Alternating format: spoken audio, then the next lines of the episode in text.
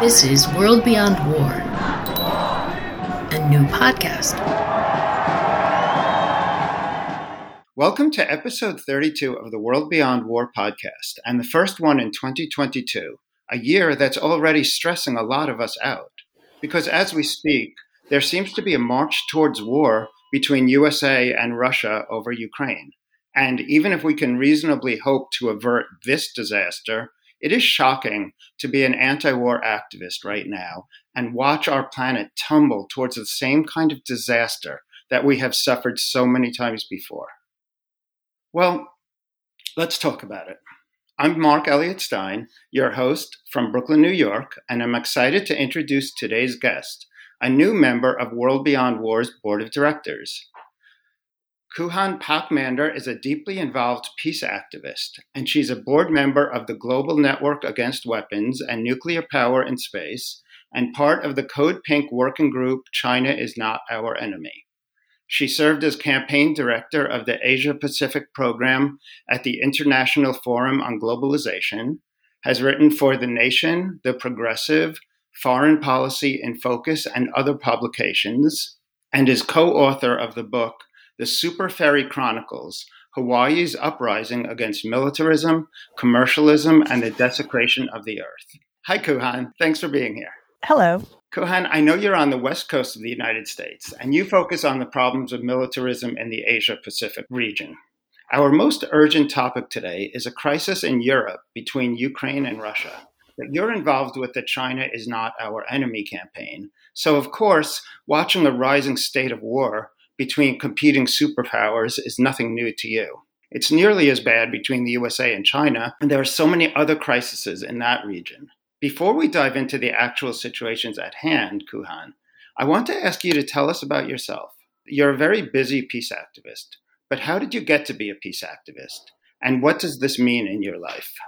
Hmm. Well, Marc, that is for me a very complex question because there was no single one aha moment. And it's only quite recently that I started calling myself a peace activist or thinking of myself as a peace activist. And yet you would think I would have been one early on when you consider that my mother, my grandmother on my uh, on my maternal side were both Quakers both involved in the anti atomic testing in the Marshall Islands. My grandmother was on the original committee to publicize the Golden Rule back in the 50s, mm. the little Great. catch that wow. took off. My, my mom, um, you know, used to write letters as a teenager to protest the atomic testing, you would think that that might have something to do with it, but it never really triggered anything. Or maybe the fact that my father was a refugee from the Korean War.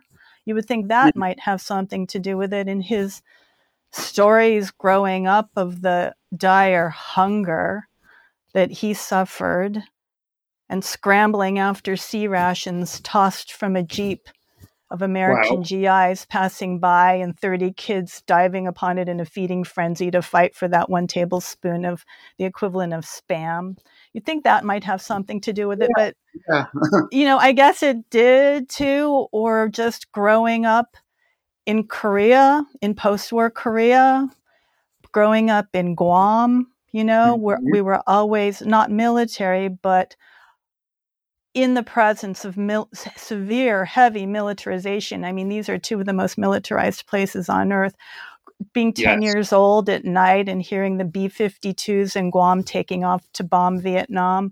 I mean, war was always there and war protesting was always there from mm. my mom's side but none of it really clicked. I thought I was going to be a storyteller, a filmmaker, an artist, a writer. It never became, um, I never thought of myself as a peace activist, but it started, well, you know, my, I started to get a little bit activated when I married my first husband who uh, received grant money um, to get his PhD in uh, computer science from Carnegie Mellon.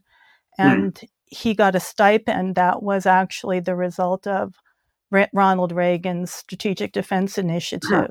Oh, wow. Which he basically designed the first drones. And he's oh, won, he had won the artificial intelligence Olympics like three years.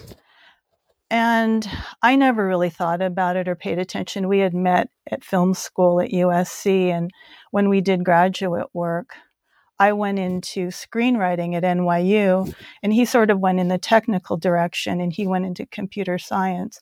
But we didn't really start dating until we were in grad school.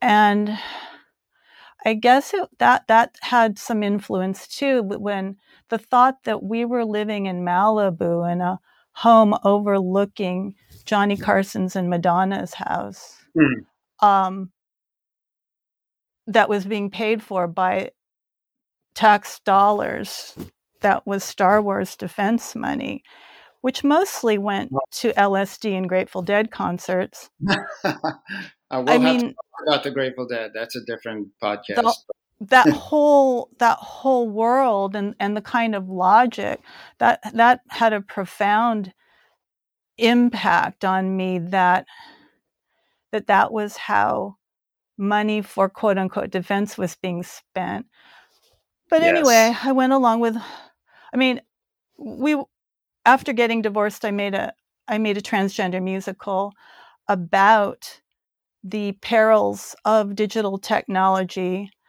Um, and oh, what, what was it called? Virtue. I will look for it. By the way, I just want to mention, Koohan, um, I also began my career right out of college working for the U.S. military. So uh-huh. um, yeah, I did that for about ten months. Well, um, that's where the money is. Off the conscience before I realized that it was wrong. So mm-hmm. many of us that way, and that was during the presidency of Ronald Reagan. So it was a hole that many of us fell into that we were smart enough to dig ourselves out of. But anyway, go on. Some of you were, yeah. and um, many weren't. And in any case, so that you know, all of this background all played a part, but it, I never really put it together until recently. I mean,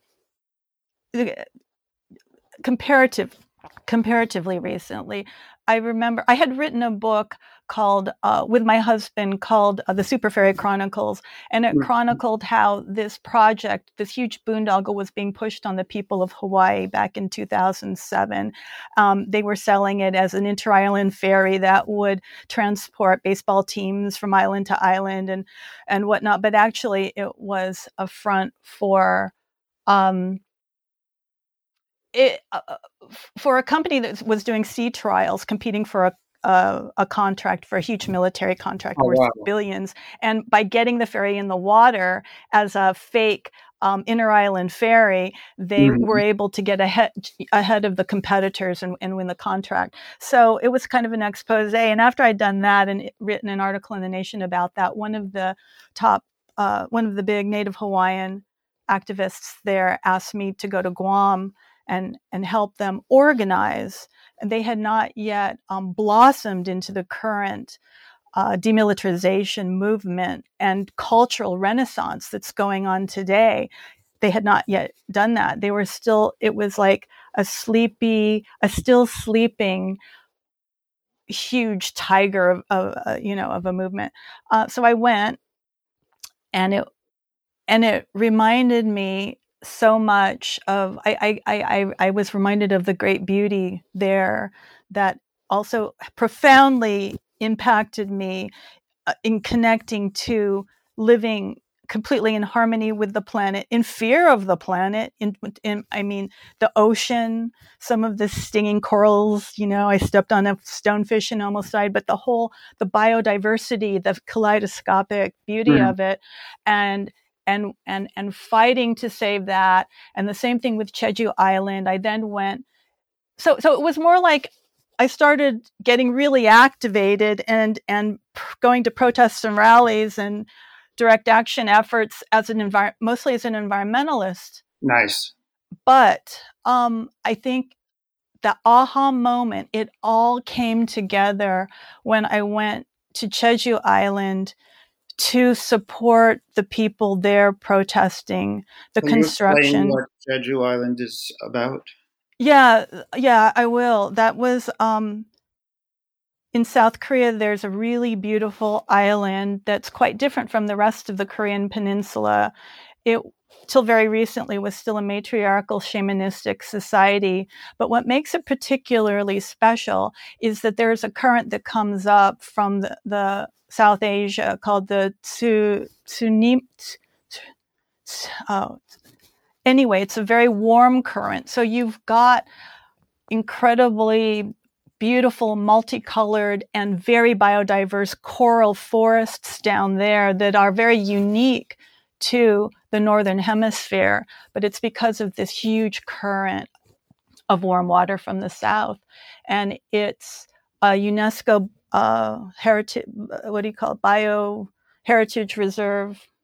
Mm-hmm. And that is also very strategically placed in terms of where the United States wanted to put a, a, a Navy base with state of the art oh. uh, Aegis missile carrying warships. Right. Oh and dredge, they dredged the coral. And there was an enormous protest movement that was, I considered in a way very successful because they delayed construction by about two years because they were blocking the gate for the trucks to go through with prayer sessions um, every day, several of them. And a thousand cops were basically camped out for years. I mean, so, it was very expensive to build this. And now, of course, the I don't know if it's Samsung who was the contractor to build the base or the government, but the villagers themselves are being sued for delaying oh no the progress of Samsung. Yeah. But that was that was the experience where it all coalesced, where all my life experiences came together, and I understood that because mm. these people were, for them, there was no division between environment and human rights and protection of of um, people's livelihoods, people's culture, people's way of life, the planet, the water. Right. It was the they had very pure water there the vil- the base has been built. They covered over with concrete about a kilo- kilometer long piece of coast that is like a rocky lava coast, much like the Kona coast, which is the west coast of the Big Island, just like looks like a lava moonscape. Right. But it's very unique because it has um, springs, freshwater springs throughout.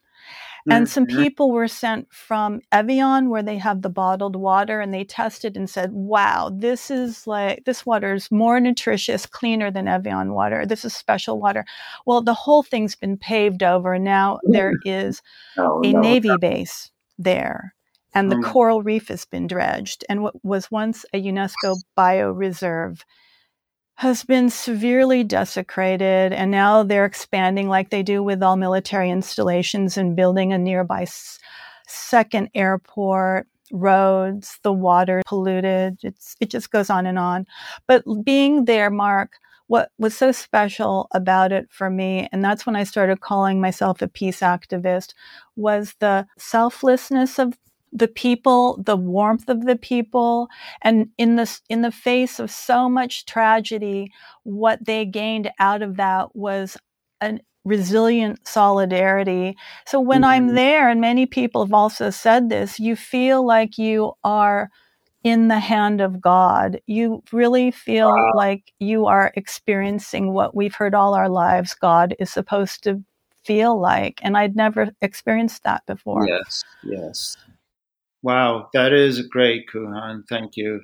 It's also nice to hear some nature words on this podcast. You know, we've done episodes on technology and on refugee crises, but to just hear these words, you know, is nice.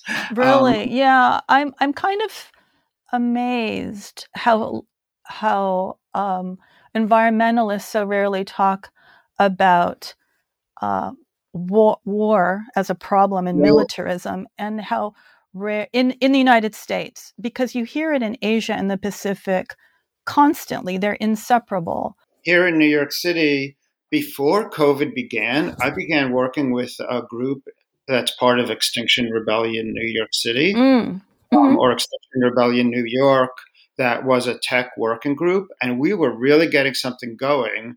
And you know, I guess I dropped out after COVID happened because I was attending in person. But we mm. would have 150 people at a meeting about technology, um, militarism, and um, because technology is sort of a third leg of that chair. You know what I mean? Mm-hmm. Um, and so, so I do feel like we we were getting that going.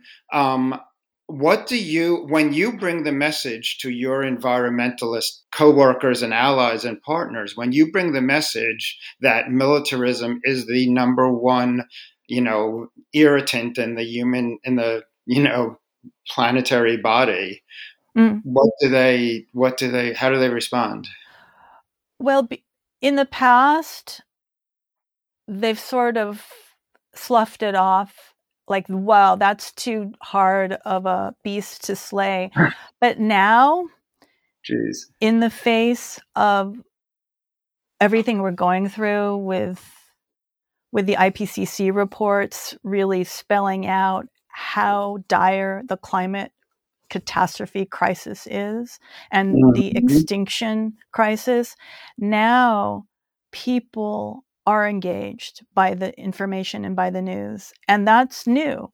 And they are wanting to get involved and they are fighting their own cognitive dissonance because so many people come from military backgrounds. But even so, you know, I know a lot of peace activists that became peace activists because of their military backgrounds, because of their PTSD in their family or their mm-hmm. own PTSD. Well, I, I, would say that veterans are very well represented in the peace movement.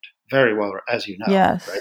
No lack of veterans in the peace movement. There is mm-hmm. a lack, I would say, of conscious environmentalists who just don't realize that this is a key. This is a key, um, a necessary key. But, you know, as I said, I went to like Extinction Rebellion meetings and delivered this message, and it was very eagerly heard. Mm there's so many other messages. So you know, and we're we're all we, we, there are other keys. You know, capitalism. Um, let's move on. I want to talk about what's going on in two two areas in which my country. Um, I always, whenever I describe myself as a citizen of the United States, I point out that this is not by choice. I have no choice. This is where I was born. It's where my family lives. So the country that I have no choice but to live in um, is obviously provoking war with Russia and with China. Um, with Russia, it has recently become a, a, global crisis over Ukraine, and poor Ukraine stuck in the middle. I, I think it's tragic that many people who consider themselves so called American patriots think they would be doing Ukraine a favor by escalating to war with Russia Meanwhile, I do not believe that Putin intends to invade. I believe that this is a hysteria whipped up by the United States um, media, by the mm. New York mm. Times, CNN, Washington Post, MSNBC, Fox News, um, and I hate to lo- loop them all in together, but when it comes to reporting about China or Russia or Iran or Israel, um, they all just, or Venezuela, or Colombia or Bolivia, they all just deliver the, the pablum mm-hmm. straight from the Pentagon.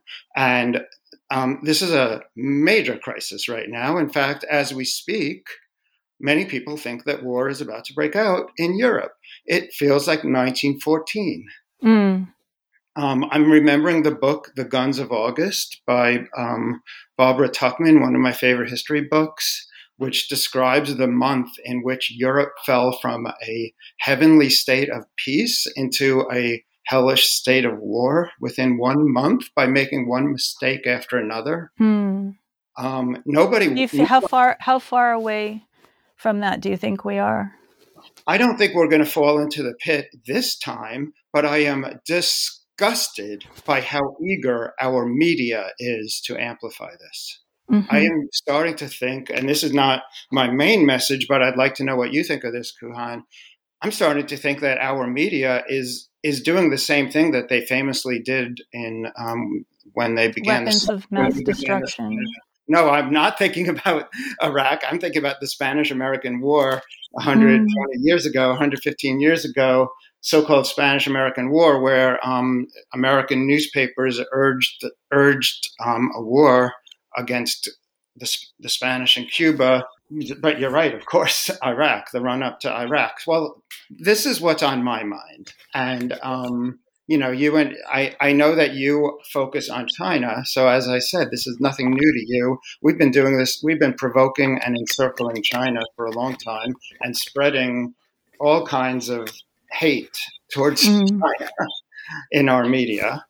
Um, what tell me what you think about all this and, and what what as an environmentalist what what natural balm can you bomb b-a-l-m not bomb what what you know what healing words can you offer somebody as stressed out as I am right now?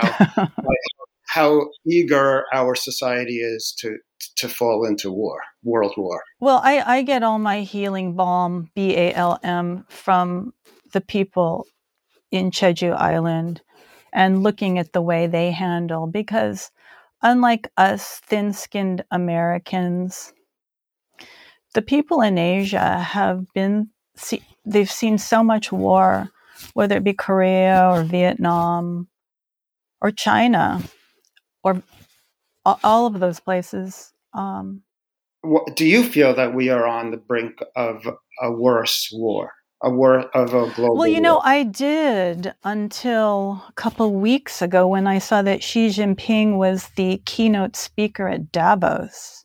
Tell me about this. I don't know the name. Okay, so Davos, of course, is the huge billionaire club. Okay. Um, of people I, I that know much about run, it. run the world, and they meet in Switzerland every so often, and we're talking about Bill Gates and all the presidents, and they basically construct um, the game plan, the roadmap for how to move forward economically in the I world. about this, yes. I, I hope Bill Gates has been disgraced off of it. I mean, I believe he's associated with Jeffrey Epstein. Oh, because of Jeffrey Epstein? Huh, maybe there is a reason why Jeffrey Epstein was given to us by God. But in any case, um, so for Xi Jinping, the president of China, to be the keynote speaker, this is the leader who's constructed the current, the, you know, modern day China that has lifted mm. so hmm. many millions of people out of poverty okay. and has modernized in a way that you know, is controversial, but nonetheless has been extremely effective. And now China is wealthier than the United States. And they it's forecast that by 2030 it will be one and a half times wealthier than the united states. And by that time we'll just be left in the dust. And of course that threatens everyone um, in the white house. But i think it's really interesting that on the global stage when we're talking about the wealthiest most powerful individuals and entities on the planet that he was given the podium of keynote speaker and if that's the case i'm no longer I'm no longer as fearful as I had been. So that's a positive sign. It's positive, but I'll tell you what's not positive and what has been distressing me for the past 15 or so years when Obama first announced the so called Pacific pivot, when the United States decided that it would transition all of its military resources from Europe and the Middle East to the Pacific in order to quote unquote contain China. And what that is, is the ramping up of so much military practice in our oceans. The environmental impact has been absolutely decimating and continues to be so and continues to accelerate. And what I'm talking about are torpedoes coming out of submarines, drone strikes, um, missiles, bombs being dropped in the ocean. Uh, anything, air, just like all out, full spectrum, air, land, space, underwater, detonations yeah. all over the Pacific. Yeah.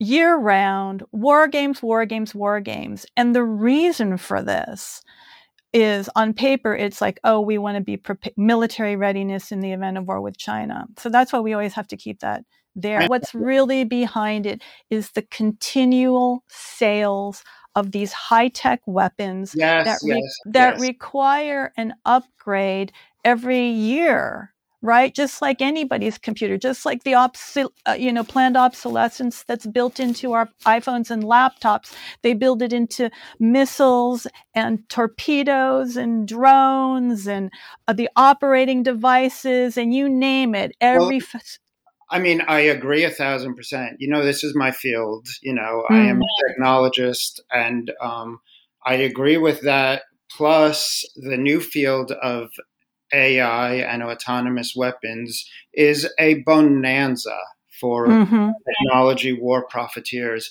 I sometimes listen to, um, you could call it spy on, um, def- so-called defense industry podcasts, mm-hmm. and I hear them talk about, you know, the swimming pools they're buying, literally. They're in it for the money, right? Right. This is a force that is propelling us to the brink of war. Yes. That is what is propelling us to the brink of war. Yes, it is not so. Uh, there's a reason I talk about August 1914. In August mm. 1914, the the month that Europe fell into World War One, a war that you could say never ended, mm-hmm. Far as I could tell, a war that led to the Russian Revolution, a war that led to World War II, led directly to World War II. Um, that year, that month, neither the neither Germany, nor Austria, nor Serbia, nor Russia, nor France, nor England wanted war. None of mm-hmm. them wanted war. However, all of their decision makers were in the grip of normalizing war profiteers who were standing behind the decision to go to war and delivering weapons and not emphasizing the fact that they were taking the, the continent towards disaster.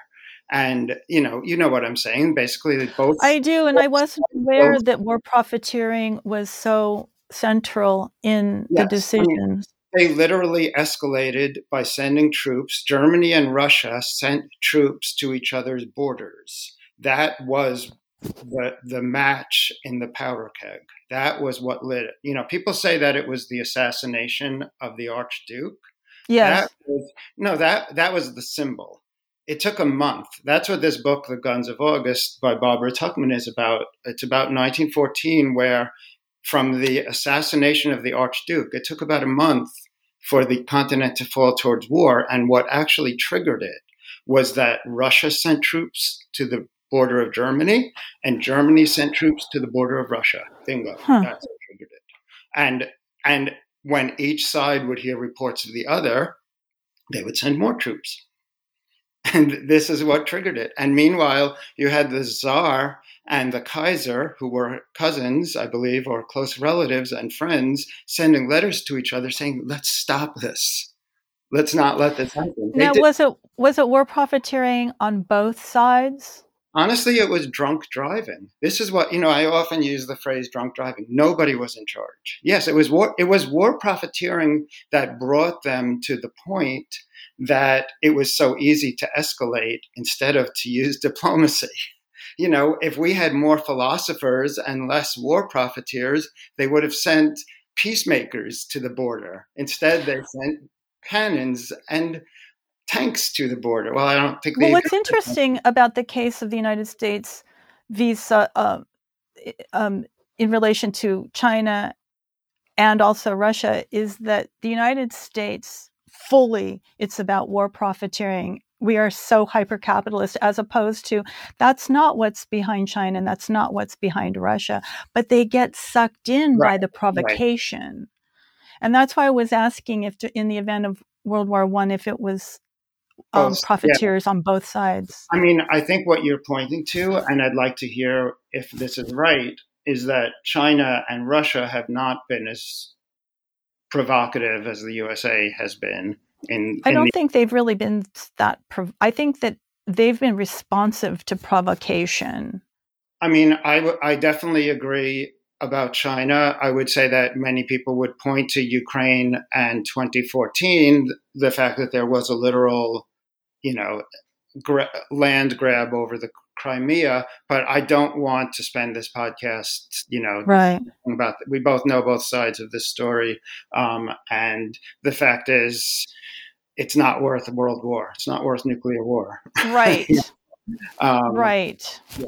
You know what I would like to add on to that regarding all the sales of weapons is that I did read in a, to Asian countries for these war games. I did read in a Pentagon document that words to the effect, and I can send that link out if anyone's interested to the document for the Indo-Pacific. That the best way, what is, the the, the technique of choice for recruiting or for solidifying alliances with other countries in the Asia Pacific or now the Indo Pacific is through weapon sales. Hmm. They actually said that. oh, that. God. Wow. So, so they're so, continuing, they're accelerating and increasing their weapon sales.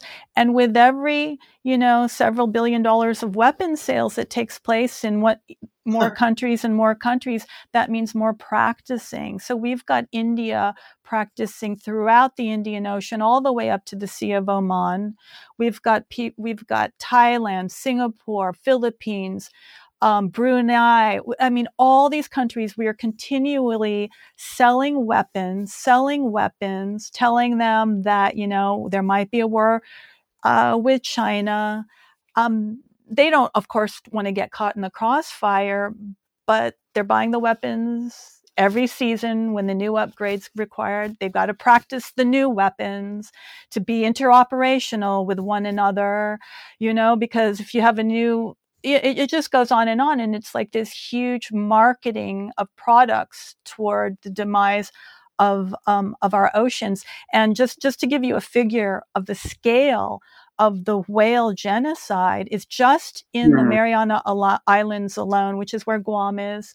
It's the southernmost island in this particular archipelago in the Western Pacific. Just that area alone uh, the EIS says that they have permission from the federal government um, to be exempt from the Marine Mammal Protection Act up to 400,000 whale deaths over a five year period. Oh my God. Which is. Well, it's, it's a genocide. It's yeah. it's a holocaust. It's a marine yeah. holocaust. And yeah. then, of course, without whales, we don't have plankton. And without plankton, we don't have an ocean that's alive. And a weaponized Pacific, we must always remember, is a dead Pacific. And a dead Pacific is a dead planet because the Pacific provides more oxygen for the planet than all the rainforests of the world combined. Wow. I didn't know that. So I just had to throw that in there so people understand the importance, even if we don't go to war with China, this continual war gaming. And that's just for this one archipelago. There's equal amounts of um, whale deaths going on in the Gulf of Alaska, in the Hawaiian Islands. And those are the places where there's, thank God for Nixon's National Environmental Policy Act that requires mm-hmm. there to be this some sort of metrics on that because the countries to which we sell all these weapons don't have any environmental standards. They're not keeping track of any of this, of how many coral reefs are getting bombed or getting crunched over by amphibious vehicles, crunching over them onto the beach over and over and over again. That yeah. all kills the ocean. I feel very frustrated as a peace activist that so much of our work, so much of the work that peace organizations do is in the form of we, the people, are asking governments to stop fighting wars, and governments are not listening to us. I want it to be we, the people, are stopping wars. In other words, since the governments are not listening to us, at what point do we stop being beholden to these governments? This is this is a question that you know I am.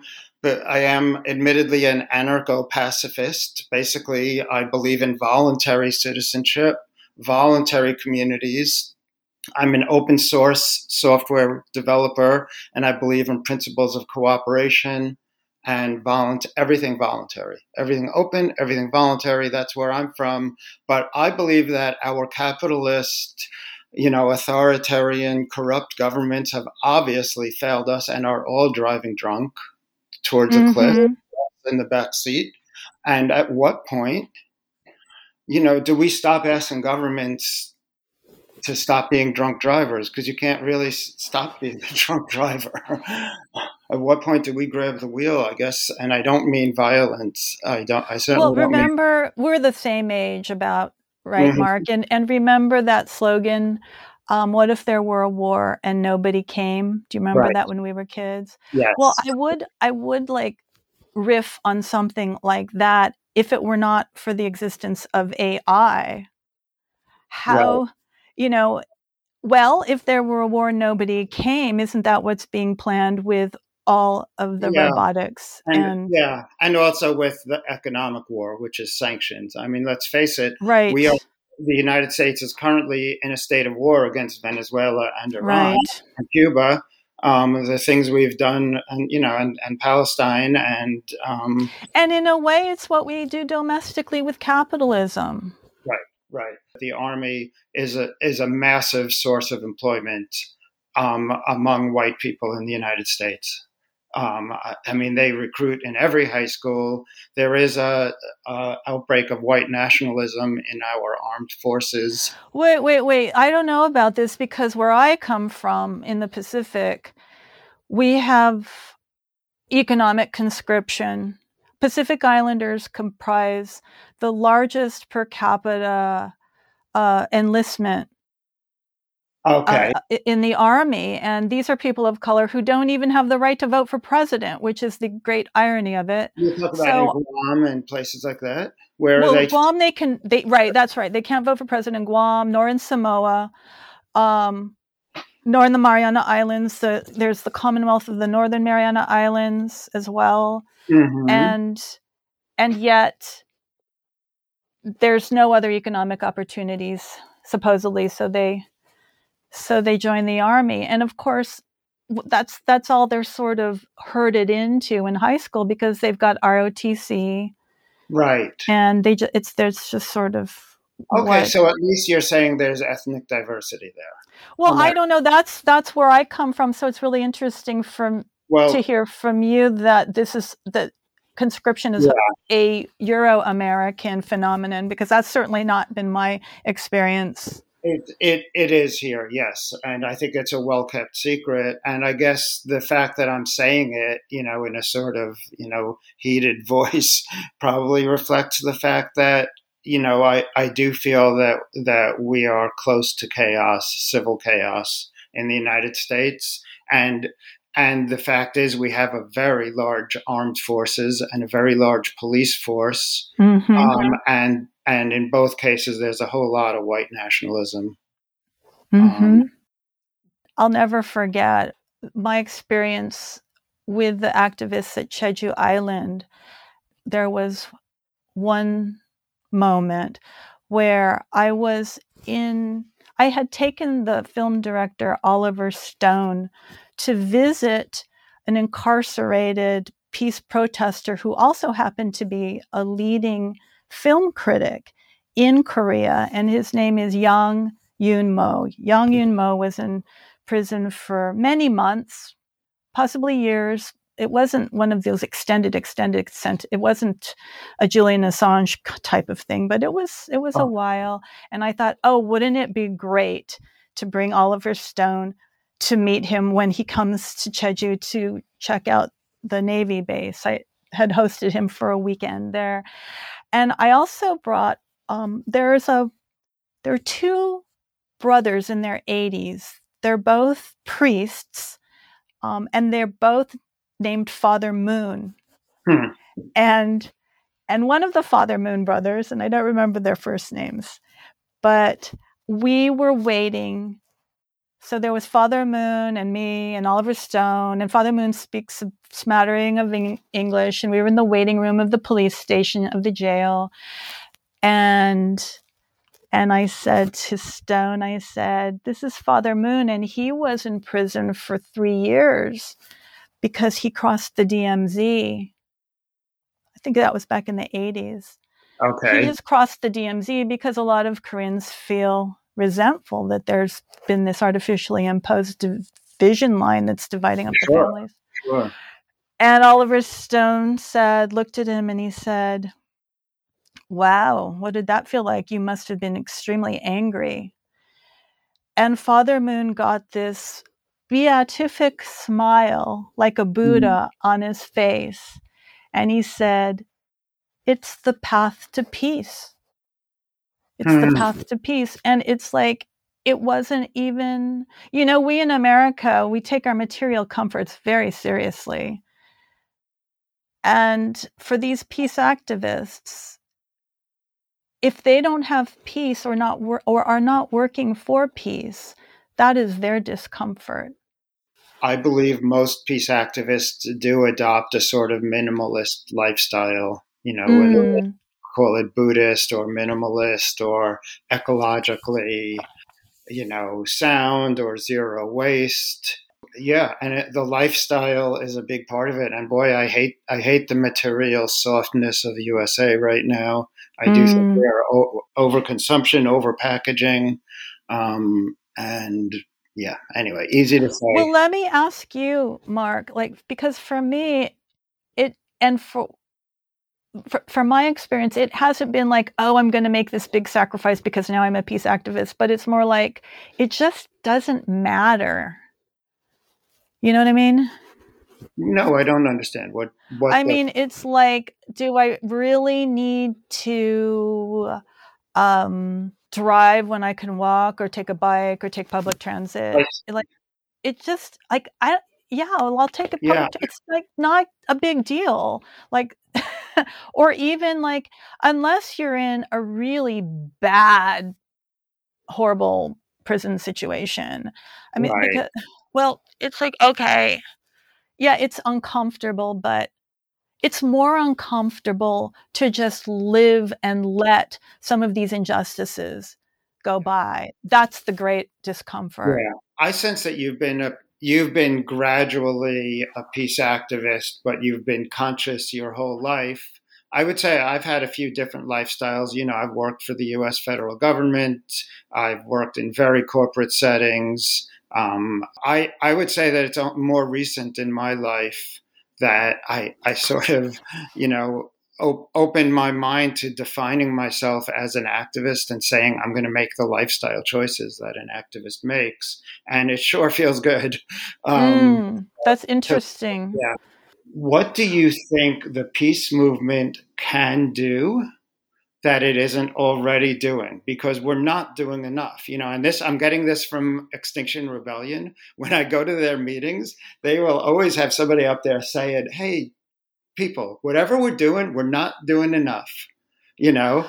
That's so, a great question, and yeah. um, I'll tell you one thing that's so frustrating is we're doing less than we've ever done because of this oh, COVID oh, yeah. and and you know it's just webinars which is like a hmm. surveillance person's delight right it's like okay here's some more information on me you can take yeah i mean I mean, uh, what do you think? What what what can we do? Well, um, I love it that you turned it back on me. I know you're not a huge fan of technology, and I'm. I am. I think I am more. Pro, I'm more pro social media than you. I even believe that um, we can use the social media.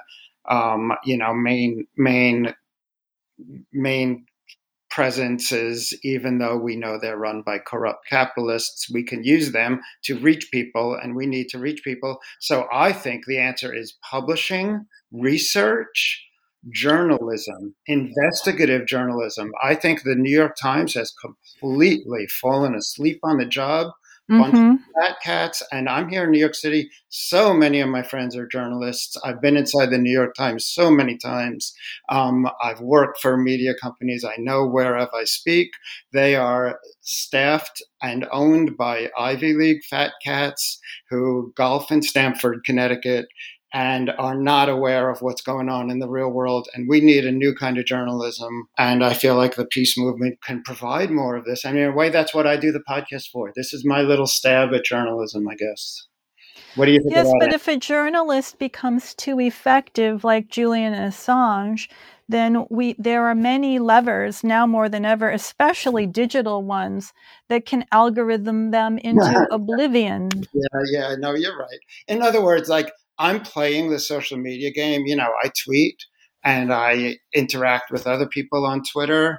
And meanwhile, you know, I may think I'm helping it, but let's face it, my stuff is going into the algorithm meat grinder and getting served to the people that Twitter wants to serve it to.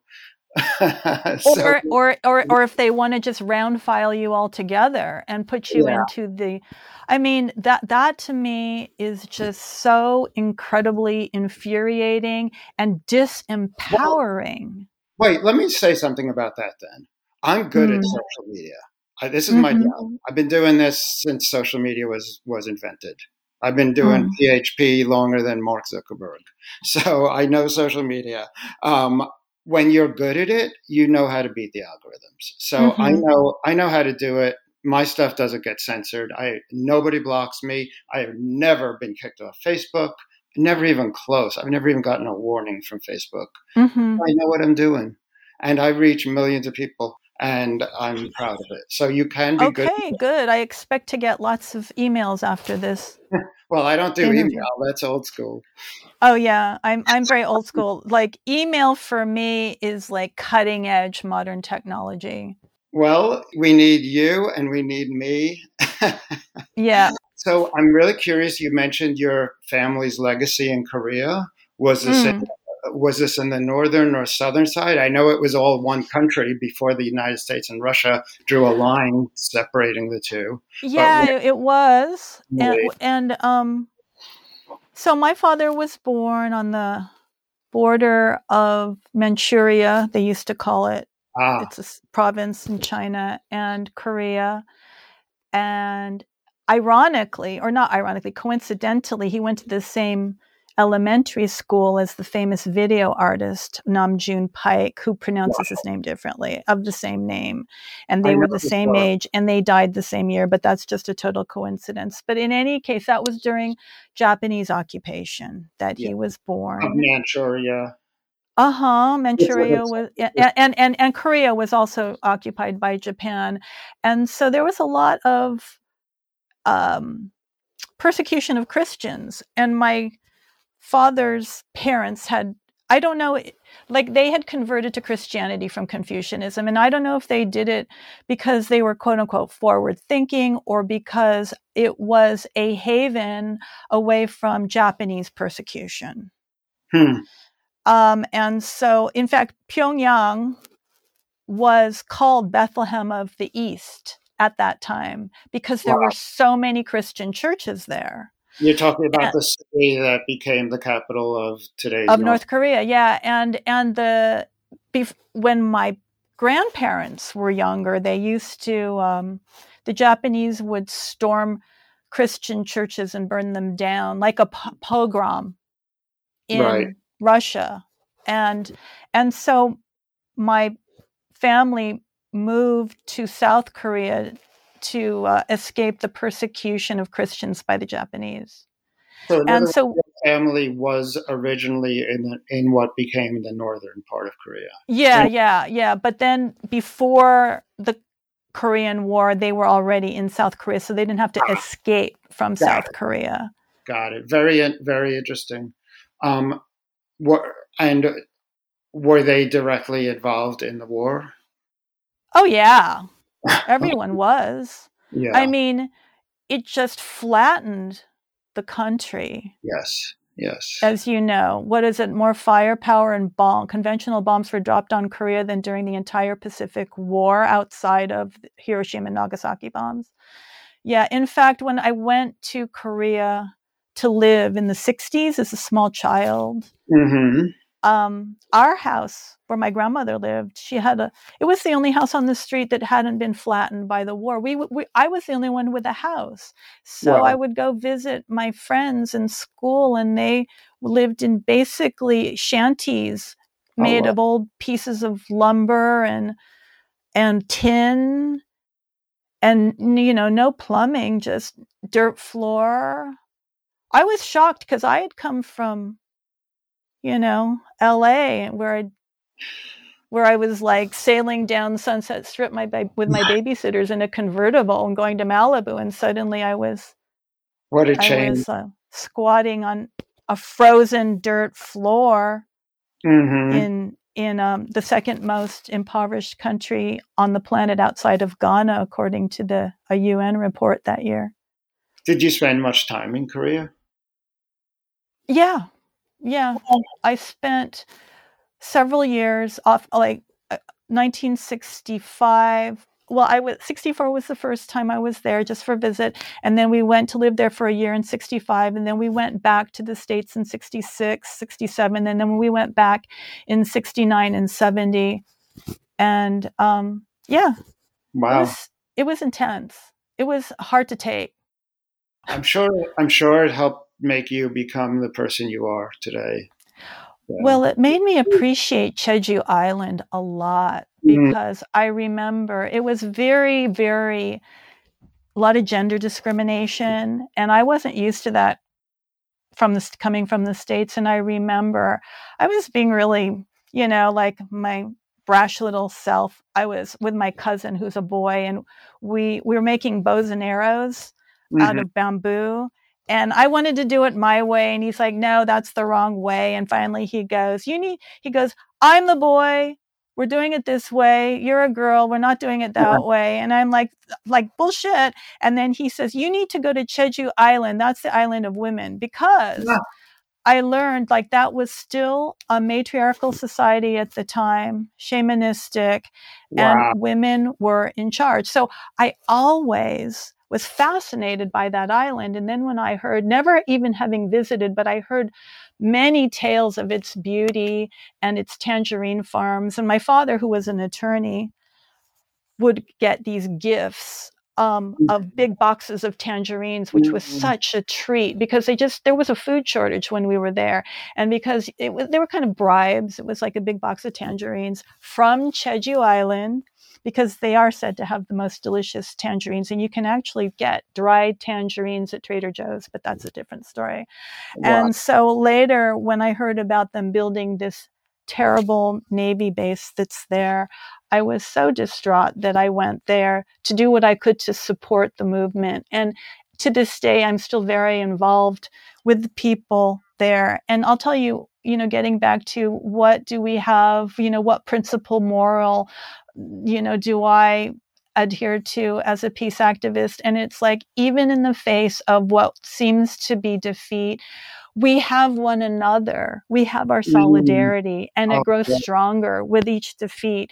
And it's really true because even though they did build that Navy base, I'm close. The people there are closer to one another, and I'm closer to them than ever. And we've branched out, and we've got solidarity across the Pacific, and that that is the prize. Yeah. And to bring this all back full circle, part of the tragedy of Korea is that it was caught in the middle between the United States, Russia, and China, and Japan, and it never wanted to. I mean, I guess at the uh, by the time of the Korean War, Japan was was not an independent player anymore, but it was caught in the middle between United States, Russia, and China, and um, never wanted, needed, or deserved the massive destruction that that fell upon it during the three years of the Korean War and after, and it's still partitioned today. And today, we are threatening to do the same thing to the country known as Ukraine. hmm who It's weird not- because I feel like that was the playbook now for um, world power war. Is like we won't get it, we won't get our hands dirty. We'll just put it on this little in between country. And they say geography is destiny. Couldn't be more true. And how could we not mention the countries of Vietnam and Iraq and Afghanistan? And now Taiwan too. And- Oh my god. Okay. You know what? I'm gonna um, ask you now Koohan. Um, this has been a great conversation. You're really great to talk to. Well, it's so fun to talk to you, Marc. Thank you so much for asking me. Yeah. Do you have any final thoughts? Anything else you'd like to say? No. Um, okay. Just thank you. Thank you too, and I'll see you at the next World Beyond War board meeting, where it's great to, um, you know, you and I are always people who speak up every every month, and that's awesome. Awesome. Looking forward to it, Marc. Thank you. Right. Okay. Bye. Take care. Bye bye.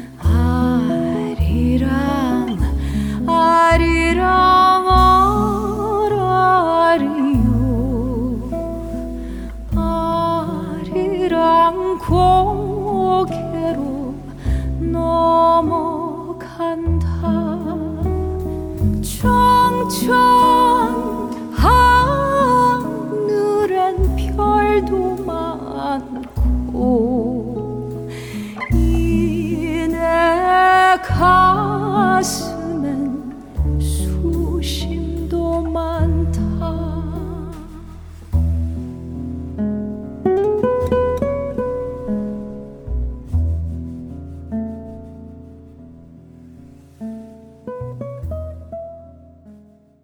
Thanks so much for listening to today's podcast. Our podcast is now available on iTunes, Google Play, Spotify, SoundCloud, and Stitcher.